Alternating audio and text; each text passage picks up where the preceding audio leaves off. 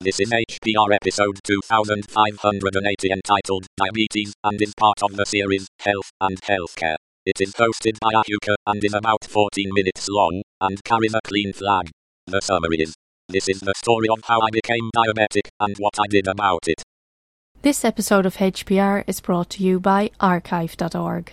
Support universal access to all knowledge by heading over to archive.org forward slash donate. Thank you.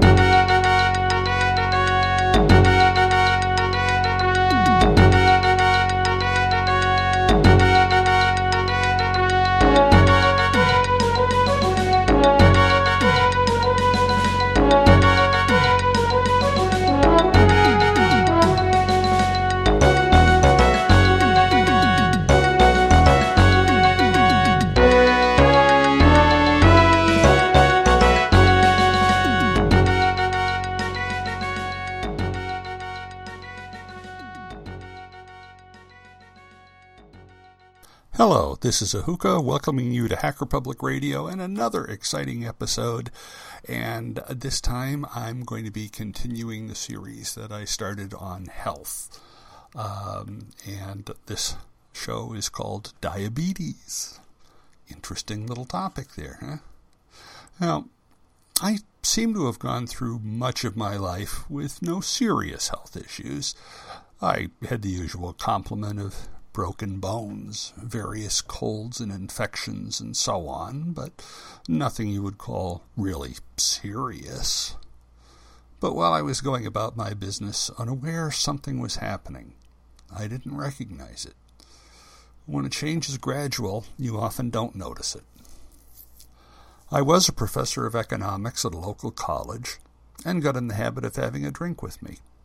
Usually it would be a diet pop because it seemed I was always trying to lose a little weight, but if necessary it would be water, and I needed it.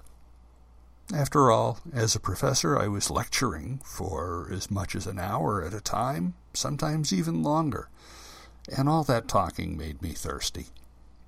And drinking diet pop is not a problem, right? One semester I had a class that was in the library, and there were signs at the entrance that said you couldn't bring in any food or drink. But that didn't apply to me, I thought, since I was faculty. I do remember one of the librarians glaring at me, but what was his problem? I didn't realize my thirst was getting worse as time went on. Then one day I was at the computer, and I didn't feel right. I had trouble describing it. But I called my doctor and said, well, it was kind of sort of like when you're on a roller coaster and your stomach has that funny feeling, except I was not on a roller coaster. I was sitting in front of a computer. my doctor, quite understandably, said he had not any idea what that was about and that I should go to the emergency room. And I did so, and again tried to explain what I was feeling they did some tests and were not having much luck diagnosing the problem when a nurse said, You know, your blood sugar is 300. Maybe that's the problem. I had become diabetic. Well, this began a journey that I am still on because this is one of those things that when it happens, generally does not go back. More testing confirmed the diagnosis. I was around 50 at the time. So it was not like some people who get the disease as kids and grow up with it. My doctor started me on oral medications to help control the disease and told me that the key to control was diet and exercise. Now, as it turns out, that's the key to a whole bunch of health issues. I was not someone who did much exercising on a regular basis. I did on occasion play some volleyball, but not as part of a league, just, you know, with the neighbors. And I did walk the dog pretty regularly, but I was overweight and not in particularly good shape. Possibly that contributed to my getting the disease, but I don't know if anyone can say that for certain. In any case, my doctor made it clear that I needed to make some changes. For exercise, I looked around and found that the local high school offered water aerobics several times a week. that is mostly doing calisthenics while in a pool, and I've always enjoyed being in water, so I signed up. I have since added more exercises of various kinds, but it was a start. On the diet side, my doctor had me focus on reducing fat intake, so I did. I remember talking to my sister about it, and she thought it was odd since diabetes is about sugar, not fat, but I went along with what my doctor said and reduced fat intake. I can remember getting up on a Saturday morning, picking up a couple of donuts, and heading for the pool. I realize now that was a serious mistake, and I've learned that my doctor thinks fat is the culprit for most problems. I now allow for that. But overall, he's a pretty good doctor, just a little bit overboard on this one issue. So, now, what is diabetes? Well, my disclaimer first of all I am not a doctor.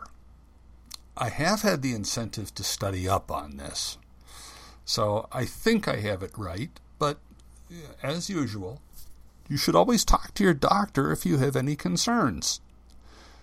Put this another way you would have to be an idiot to rely on me for medical advice. Clear? So, Diabetes is a disease of the sugar metabolism. There are two types, called unimaginatively type 1 and type 2. The kind I have is type 2. What the two kinds have in common is a high level of sugar in the blood, which in turn is due to issues with insulin. Insulin is a hormone produced by the pancreas and has the purpose of taking sugar from the bloodstream and moving it into cells where the sugar can serve as a source of energy. In type 1 diabetes, what you have is an autoimmune disease where the body mistakenly targets the cells in the pancreas that produce insulin and destroys them. With no cells, you have no insulin, so the blood sugar builds up.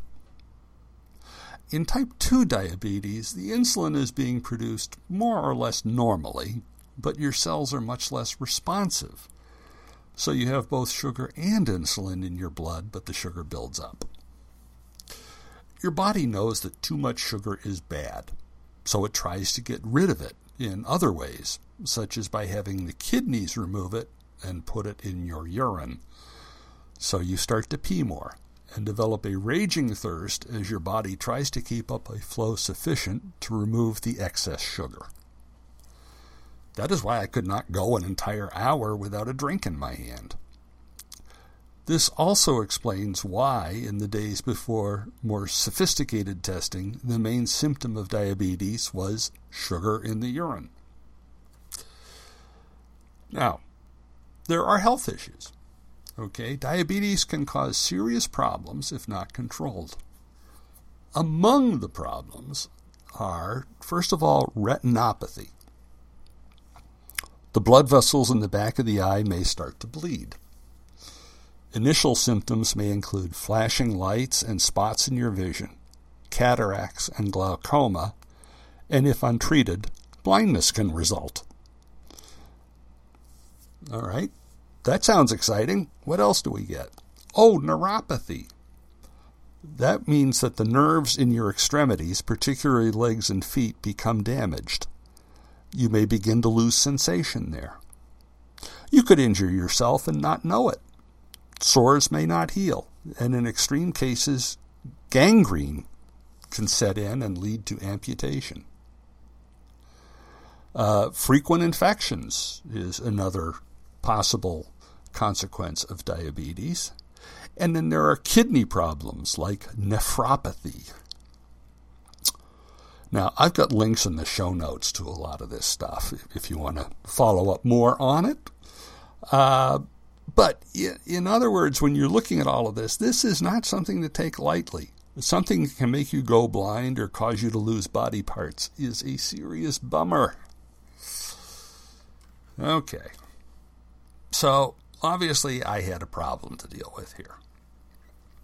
I started with oral medications began to add exercise. I did reduce my fat intake. I got a blood glucose meter and I take a reading every morning. This is called fasting glucose, and it's important. And that reading I take every morning lets me know if I'm in the right ballpark. Uh, it gives me a reading of my blood glucose in terms of milligrams per deciliter. And then my doctor would also have me go to the local lab every few months for a blood draw to do a real detailed testing, which he would get a report on. Again, a, flat, a fasting blood test first thing in the morning. So that would test for a number of things, but most importantly, something called hemoglobin A1C, which is a measure of the average blood glucose over the previous two to three months. Now, for the daily blood glucose, a normal reading in the morning should be under 100 for a non diabetic.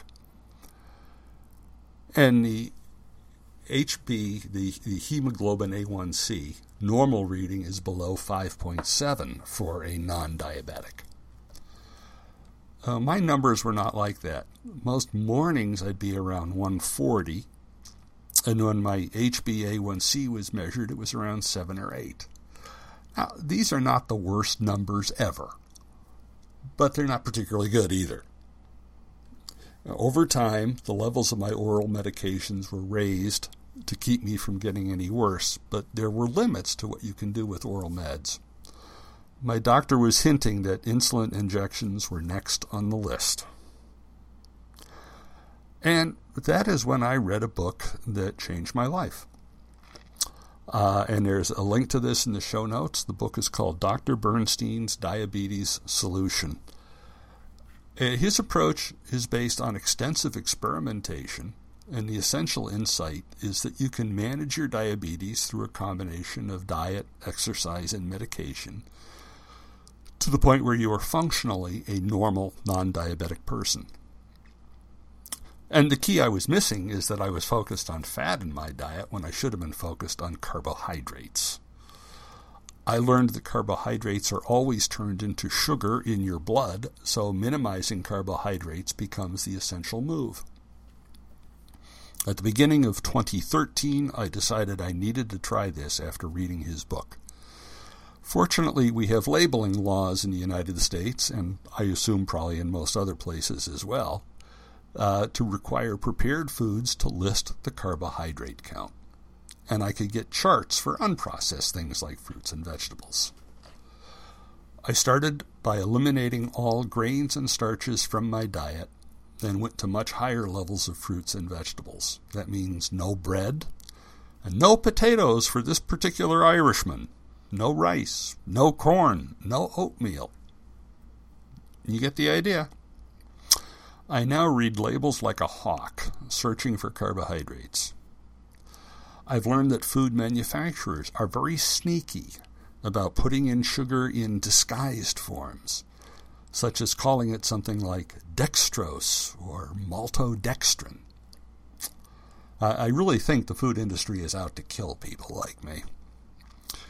And I eat a lot of salad. At least one meal a day, sometimes two, is all salad.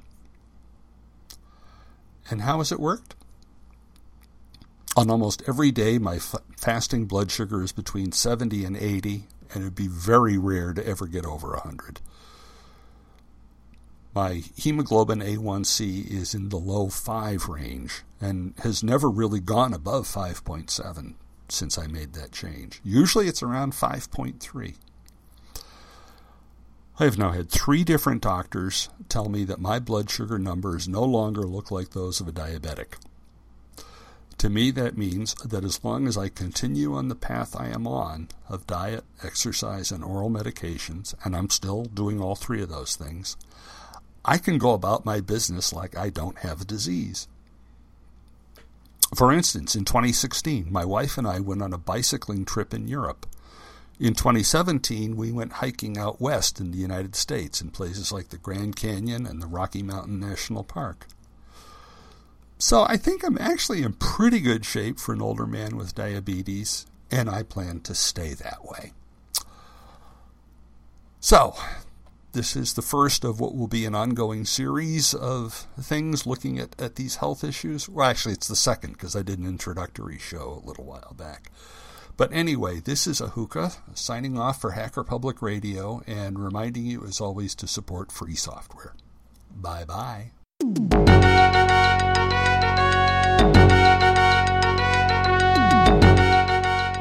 You've been listening to Hacker Public Radio at hackerpublicradio.org. We are a community podcast network that releases shows every weekday, Monday through Friday. Today's show, like all our shows, was contributed by an HPR listener like yourself. If you ever thought of recording a podcast, then click on our contribute link to find out how easy it really is. Hacker Public Radio was founded by the Digital Dog Pound and the Infonomicon Computer Club and is part of the binary revolution at binrev.com. If you have comments on today's show, please email the host directly, leave a comment on the website, or record a follow up episode yourself. Unless otherwise stated, today's show is released under a Creative Commons Attribution Share Alike 3.0 license.